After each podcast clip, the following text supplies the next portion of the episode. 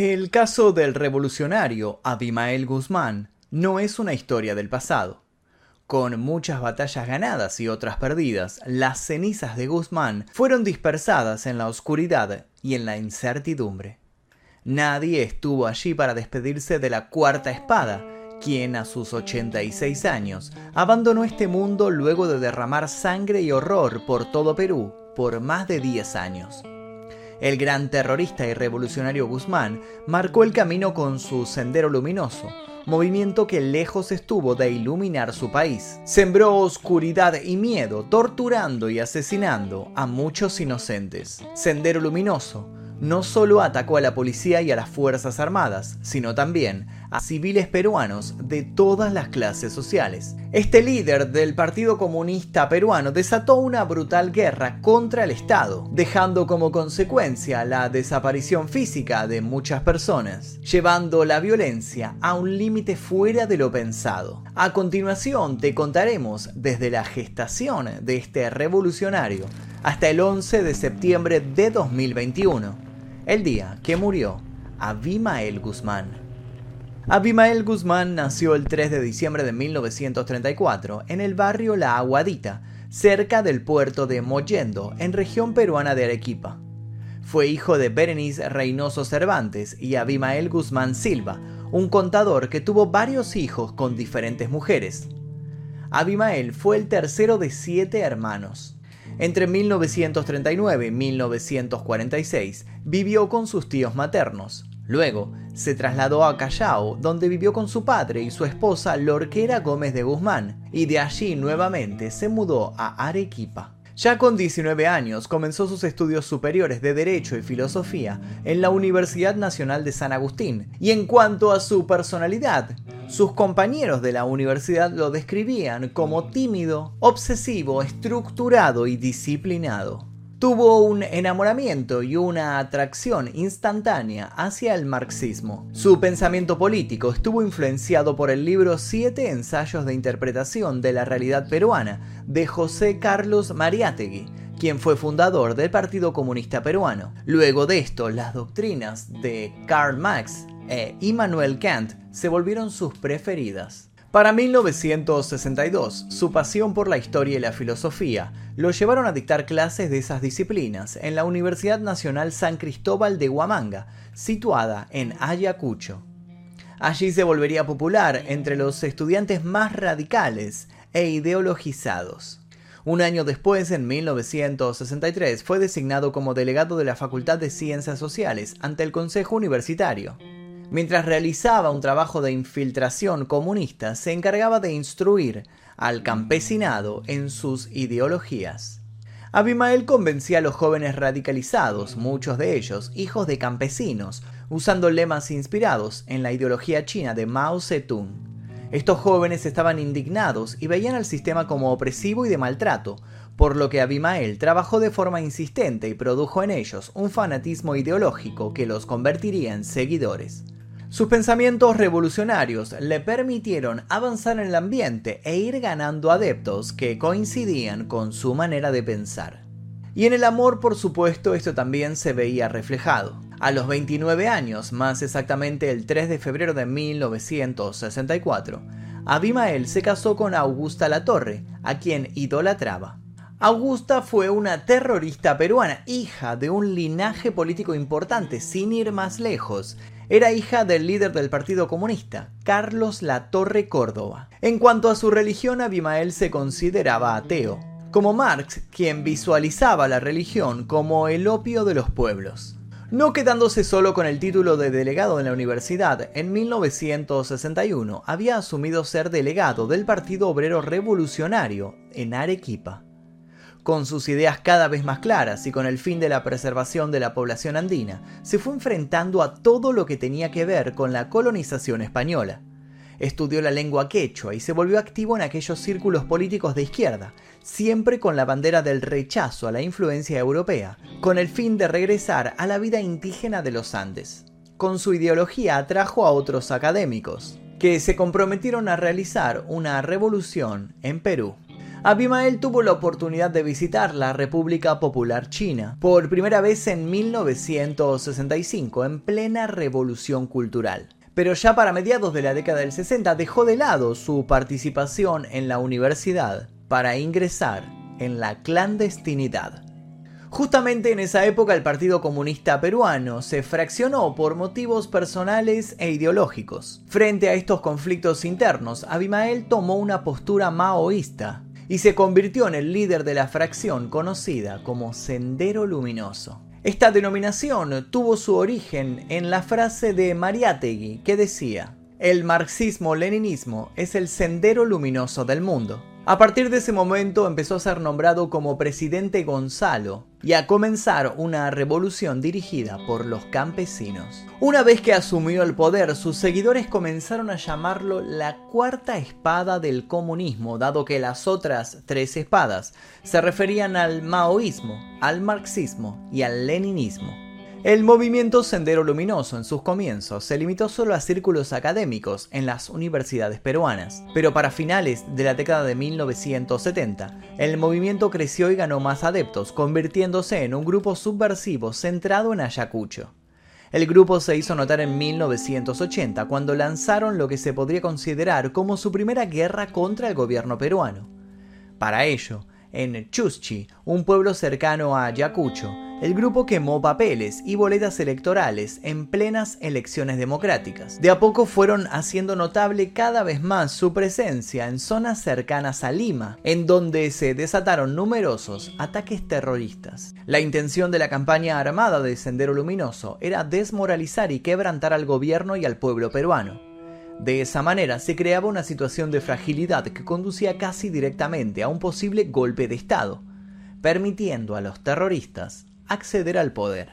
El Partido Comunista liderado por Abimael Guzmán, con su propia doctrina denominada Pensamiento Gonzalo, tenía un objetivo, reemplazar las instituciones del Estado peruano por un régimen revolucionario campesino comunista. Algo que llamaba la atención era que la organización presentaba una gran cantidad de mujeres adeptas, más precisamente el 40% es decir, casi la mitad de los comandantes, muchísimo más que todos los partidos comunistas previos. Fue a principios de 1980 cuando Sendero Luminoso empezó con los encuentros clandestinos en Ayacucho. Desde allí se gestaría el Directorio Revolucionario Político Militar, desde donde se ordenaría a las milicias trasladarse a ciertas áreas estratégicas, de manera de iniciar una guerra de guerrillas. Sin ir más lejos, llegaron a tener una escuela militar, desde donde instruían a los senderistas en militares y manejos de armas. Para evitar repetir errores y descartar malos hábitos de trabajo, se practicaba la crítica y autocrítica, una práctica muy leninista. El hecho que se consideró como apertura de más de una década de muertes, atentados y emboscadas sucedió el 17 de mayo de 1980. En contexto, en el pueblo ayacuchano de Chuschi se realizaban las elecciones generales, en la víspera de aquel día, miembros de Sendero Luminoso incendiaron las urnas electorales y la cédula de votación. Esa misma noche varios miembros fueron detenidos, pero en general no le dieron mucha importancia al ataque. Nuevo material electoral fue llevado al lugar y las elecciones se celebraron sin ningún contratiempo más. Poco tiempo después, la organización se encargaría de hacerse ver.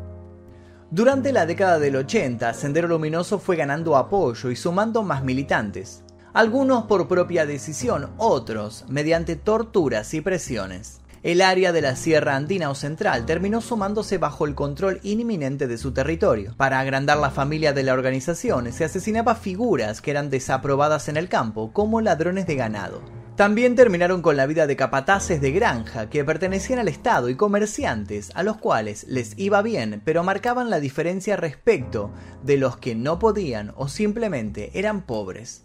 Con esa forma de moverse un poco mafiosa para algunos, simpatizaron los departamentos de Ayacucho, Apurímac y Huancavelica. La organización fue avanzando sin ninguna barrera gubernamental, ya que el Estado peruano hacía la vista gorda y miraba para otro lado consideraban al movimiento como benigno o que se trataba de unos simples lunáticos. Pero justamente no se trataba de personas inofensivas, sino todo lo contrario. No había límites al momento de generar vacíos de poder y de esa forma avanzar un paso más. En abril de 1982, un grupo de militantes irrumpieron en la cárcel de Ayacucho y liberaron a algunos senderistas que estaban detenidos, asesinando a su paso a efectivos policiales. Como reacción a este hecho, la Policía Nacional del Perú atacó el hospital de la misma ciudad y terminó con la vida de militantes senderistas que estaban allí internados. La violencia no tenía límites en ninguno de los bandos. De esta forma quedaba muy claro el peligro que Sendero Luminoso representaba para el Estado peruano. Dado este contexto alborotado, el gobierno anunció el estado de emergencia en todo Ayacucho, otorgando el poder a las Fuerzas Armadas y estableciendo restricciones de los derechos civiles y políticos.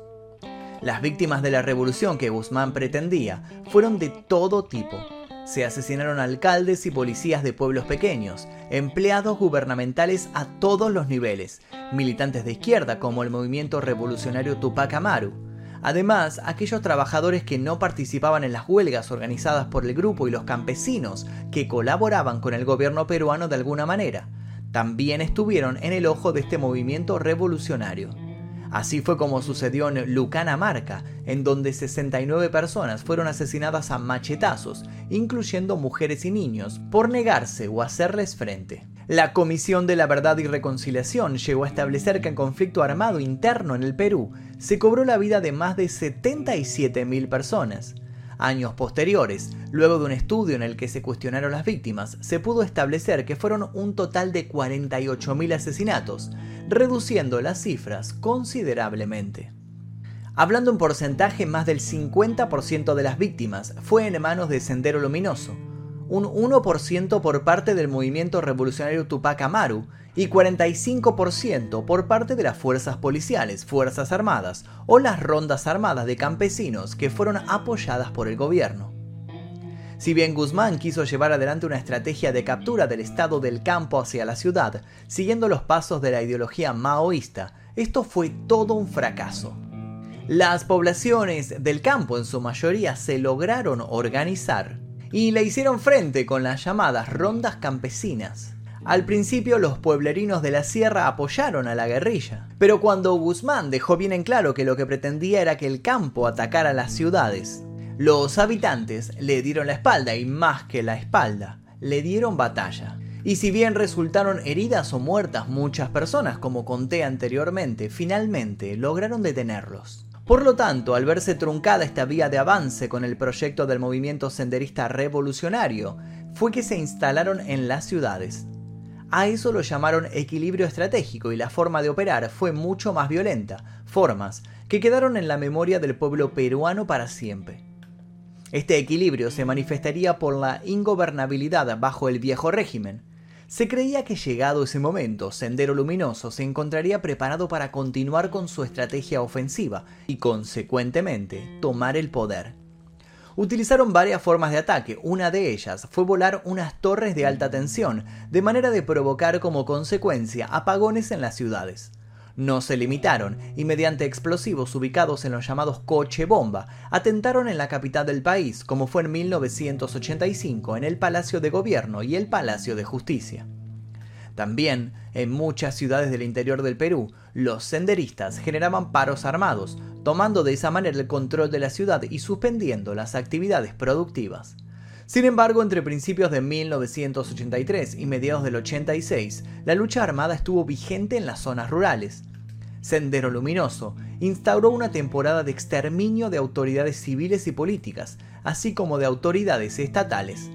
Pero el hecho que quizás coinciden los historiadores que hizo tomar conciencia al país entero de lo que estaba gestándose fue la masacre de Uchuracay. Se trató del asesinato de ocho periodistas, un comunero y un guía el 26 de enero de 1983 en esa localidad, que habían llegado a investigar sobre una masacre que había sucedido por Sendero Luminoso en un municipio vecino. Los habían matado por haberlos confundido, ya que los comuneros vivían en pánico por el acoso de los terroristas. Hubo un sinfín de víctimas entre los años 1980 y 1992. Se asesinaron un total de 129 personas en 1984. entre ellos sacerdotes católicos y pastores protestantes, porque consideraban que su forma de predicar era opuesta a la ideología de los senderistas. Además, el movimiento atacó al presidente del Jurado Nacional de Elecciones del Perú, Domingo García Rada, en vísperas de las elecciones de abril de 1985. El movimiento siguió expandiéndose en la costa centro y norte del país, pese al control que las fuerzas estaban logrando. Pero iniciando la década del 90 se vivió un momento con pico de muertes, sumado a la crisis económica y parecía colapsar. El atentado de Tarata, o también llamado atentado de Miraflores de 1992, consistió en un coche bomba en la cuadra 2 de la calle Tarata, que dejó como saldo la muerte de 25 personas y 150 heridos. Ese mismo año se dio el atentado al Canal 2, también originado por una explosión por un camión de la Marina de Guerra que había sido robado con 600 kilos de dinamita y anfo, otro explosivo de alta potencia. Lo condujeron hacia las puertas de la emisora y volaron las instalaciones. En este ataque fallecieron tres personas. Así fue como la Policía Nacional del Perú y las Fuerzas Armadas concentraron su atención en los cabecillas de las organizaciones subversivas y junto al ejército peruano se ocuparon de ponerle punto final a este infierno que se estaba cobrando muchas vidas. Lograron bajar el terrorismo a nivel nacional y comenzaron a palpitar el ocaso de Sendero Luminoso. El movimiento comenzó a debilitarse, las rondas campesinas se organizaron y sumaron la colaboración de las Fuerzas Armadas, y se puso como prioridad del Estado el trabajo de inteligencia con el fin de atrapar a todos los cabecillas, dejando atrás de una vez por todas el pensamiento de que no eran gente peligrosa. Los mejores resultados de captura se dieron en el gobierno de Alberto Fujimori, pero en paralelo se distinguieron hechos de violación de derechos humanos por parte de miembros del servicio de inteligencia. Los mismos derivaron en las masacres de Santa, Patilvilca y Barrios Altos. En esos lugares se torturaron y asesinaron personas que se creían que pertenecían a Sendero Luminoso, cuando no lo eran. Finalmente, en 1991, Fujimori, a través de un decreto legislativo, les dio a las rondas campesinas un estatus legal y las llamó comités de autodefensa. Existieron más de 7.200 comités en todo Perú, el 12 de septiembre de 1992, Abimael Guzmán fue capturado por el Grupo Especial de Inteligencia, en lo que se denominó la Operación Victoria o la captura del siglo. Dado el miedo y la idea de que el movimiento de senderistas podría seguir operando, Guzmán fue juzgado por jueces en una situación particular. Los representantes de la corte militar estaban encapuchados de manera que no pudieran ser reconocidos ni amenazados por los terroristas. El juicio duró tres días y el líder, Abimael Guzmán, fue condenado a cadena perpetua y enviado a la prisión de la base naval en Callao. En varias oportunidades, Abimael apareció en la televisión peruana declarando la paz con el gobierno, pero eso produjo que el movimiento senderista se dividiera. Estaban los que aceptaban la derrota y los que no. Tuvo dos juicios más, pero la sentencia final del 2006 reafirmó la cadena perpetua por terrorismo contra el Estado. Para julio de 2021, Abimael ya no quería ingerir alimentos en la cárcel. Luego de unos estudios médicos, se vio necesario trasladarlo a un hospital. Falleció el 11 de septiembre de 2021 a los 86 años de edad en el centro de reclusión de la base naval del Callao. El comunicado transmitió que se debió a complicaciones en el estado de salud del líder revolucionario. La autopsia reveló que fue por una neumonía bilateral. El 17 de septiembre de 2021, a través de una ley, se dictaminó que el cuerpo del revolucionario se cremaría y luego sus restos serían dispersados en un lugar desconocido. Así fue que en la madrugada del 24 de septiembre de 2021, el cadáver de Guzmán fue vuelto cenizas en el crematorio del Hospital Naval del Callao. La muerte de Abimael causó diferentes reacciones. Algunos, como el ministro de Salud Hernando Ceballos, consideraban que su muerte había sido como la de cualquier persona. Para el titular de justicia, Aníbal Torres, rendirle homenaje y hacer movilizaciones por su muerte sería sinónimo de hacer apología al terrorismo y hasta podrían ser procesados por esa razón. Para la mayoría, la muerte del revolucionario cerraría en gran parte un capítulo muy oscuro para la historia de Perú. En la frase de cada familiar y amigos de las víctimas quedó grabada para siempre la frase terrorismo nunca más, como dijo en su momento la vicepresidenta del Congreso, Ladi Camones. Y hasta aquí la historia de Abimael Guzmán de Sendero Luminoso y esta historia tan oscura para el Perú. Espero que les haya interesado, me lo pidieron muchísimo este video, así que bueno, por fin lo hicimos. Les pido por favor que me dejen recomendaciones para posibles temáticas de futuros videos aquí en el canal. Dejen su comentario aquí debajo, voy a estar leyendo todo lo que ustedes pongan. Los invito también a dejar su like, a suscribirse si todavía no lo hicieron y activar notificaciones en la campanita. Además les dejo un par de videos aquí de recomendación para que sigan haciendo maratón. Sin nada más que decir, me despido. Mi nombre es Magnum Mephisto y esto fue El Día Que.